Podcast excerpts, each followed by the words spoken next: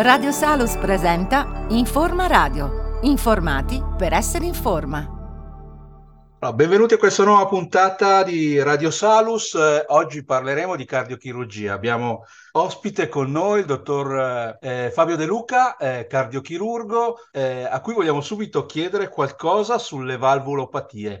Eh, dottore, dottor De Luca, cosa sono e come vengono trattate? Allora, innanzitutto buonasera a tutti. Eh, le valvulopatie attualmente sono delle patologie che vengono efficacemente trattate dal cardiochirurgo proprio per mezzo di nuove tecniche eh, mini-invasive, ma soprattutto tecniche di eh, riparazione valvolare che permettono oggigiorno di conservare le valvole del paziente eh, facendo un intervento eh, di eh, cardiochirurgia eh, riportando la funzionalità di una valvola malfunzionante a una funzionalità normale. E questo come avviene? Per quanto riguarda la valvola più comunemente trattata, che è la valvola mitrale, quando la valvola mitrale, che non, spesso eh, risulta insufficiente, e quindi non chiude adeguatamente, si può fare un intervento di riparazione tramite eh, un accesso, diciamo, parziale a livello del torace per arrivare alla valvola e eh, togliere magari un lembo, una parte del lembo della valvola che è risultato prolassante, cioè esuberante, per poi eh, ricostruire la forma adeguata della valvola e consolidare il, l'intervento chirurgico con un anellino.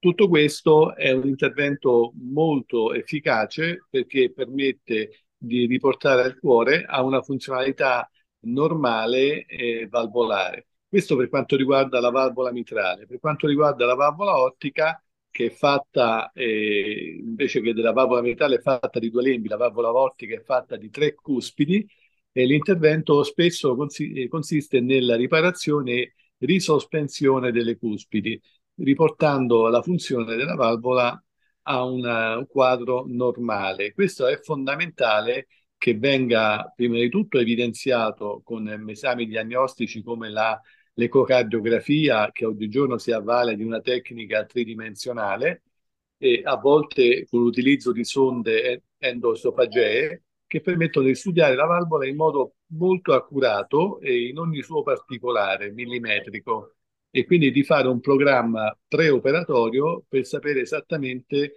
quello che eh, bisogna fare sulla valvola per riportarla alla normalità.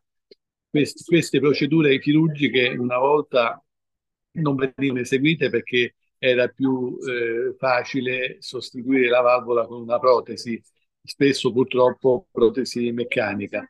Oggigiorno le protesi hanno avuto un'evoluzione e si utilizzano protesi biologiche quando necessario, ma il, il, top del trattamento è sempre quello di riparare e conservare la valvola del paziente. Un'altra domanda che vogliamo farle è invece per quanto riguarda i difetti, quelli che vengono chiamati difetti di conduzione. Anche lì, insomma, la cardiochirurgia può fare qualcosa. Allora, i difetti di conduzione sono legati all'apparato elettrico del cuore. Quando ci sono dei blocchi, delle interruzioni di passaggio dello stimolo cardiaco elettrico all'interno del cuore, si può ovviare a questi disturbi di passaggio tramite l'inserimento efficace di un eh, piccolo computer che si chiama pacemaker, che è una, uno stimolatore che viene inserito sotto pelle con dei cateteri che arrivano fino al, all'interno del cuore. Oggigiorno questi pacemaker sono diventati veramente piccolissimi, come un pacchettino di, eh, di gomma, di gomme da masticare, quindi sono eh, delle dimensioni molto più eh, diciamo, applicabili a qualsiasi tipo di persona e hanno anche una durata molto molto lunga. Quindi in caso di blocco atrioventricolare, difetto della conduzione, il pacemaker risolve il problema. E per quanto riguarda le aritmie, invece, per quanto riguarda la fibrillazione atriale, che è un'aritmia che provoca dei disturbi di conduzione, è possibile oggigiorno fare degli interventi di cardiochirurgia che consistono nell'ablazione della fibrillazione atriale. Se presente nel paziente altre patologie cardiache, può essere fatta un'ablazione chirurgica con l'applicazione di eh, microonde durante l'intervento in determinate zone dell'atrio o eventualmente eh, trattamenti endo, endovascolari tramite esami eh, che vengono eseguiti appositamente elettrofisiologici, si studia eh, la diffusione del, della, della corrente elettrica all'interno del cuore per poi programmare procedure di ablazione all'interno eh, del cuore per interrompere situazioni di aritmia. Ecco, volevamo fare un'altra domanda, eh, poi la lasciamo al suo lavoro che lo sappiamo che è molto impegnato. Eh, lei è, una, è, uno dei pochi eh, cardiochirurghi che ha messo anche a punto una tecnica nuova per la ricostruzione eh, del, mh, dell'apparato venoso eh, cardiaco, cioè voglio dire, le coronarie. Sì, la ricostruzione delle arterie coronarie.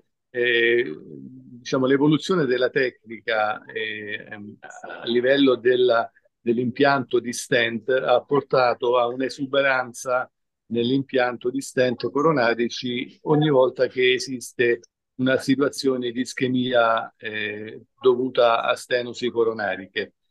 Questa esuberanza di applicazione di stent in alcuni pazienti, soprattutto quelli giovani, ha portato a impiantare numerosi stent fino a popolare completamente l'apparato eh, vascolare coronarico di ogni singolo paziente.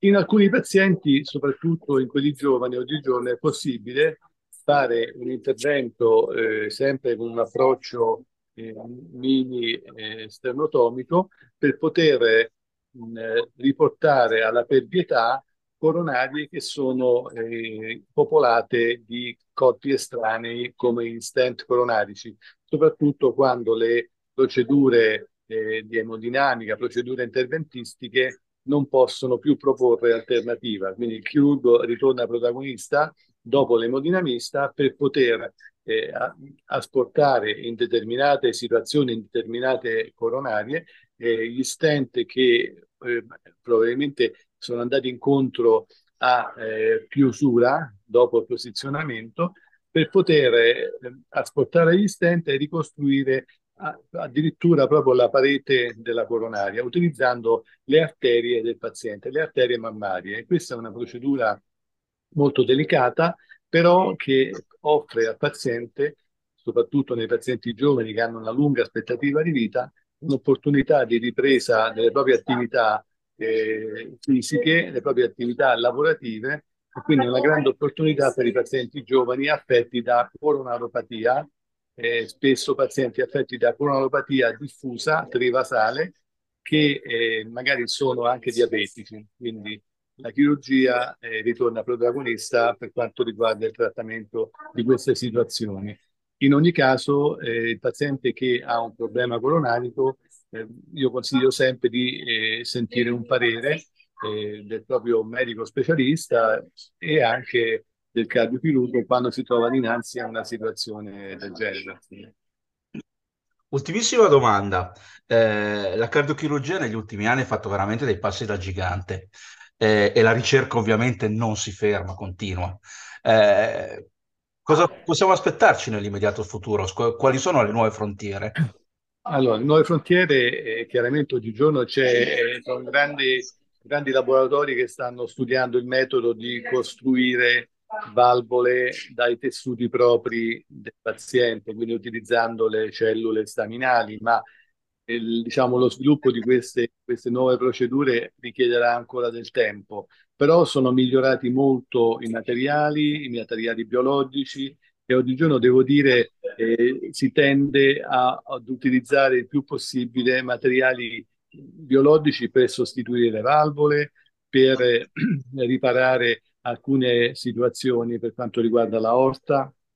E quindi il futuro ci porta a una minimalizzazione sempre maggiore dell'accesso chirurgico, quindi eh, incisioni sempre più piccole, procedure sempre meno invasive, meno stressanti per l'organismo e, e si è affacciato anche eh, recentemente l'utilizzo del robot, che devo dire è, è sicuramente una cosa che dovrà mh, crescere ancora in futuro, ma probabilmente richiederà ancora del tempo per la curva di apprendimento dell'utilizzo di questi nuovi strumenti, perché si utilizzeranno sempre delle, delle apparecchiature sempre più piccole e, e, quindi in futuro io vedo un aumento della, diciamo, degli interventi sia eh, chirurgici ma sempre con mini approccio, con metodiche sempre più minimali, eh, chiaramente devono essere messi in atto sempre da eh, chirurghi esperti in centri di riferimento,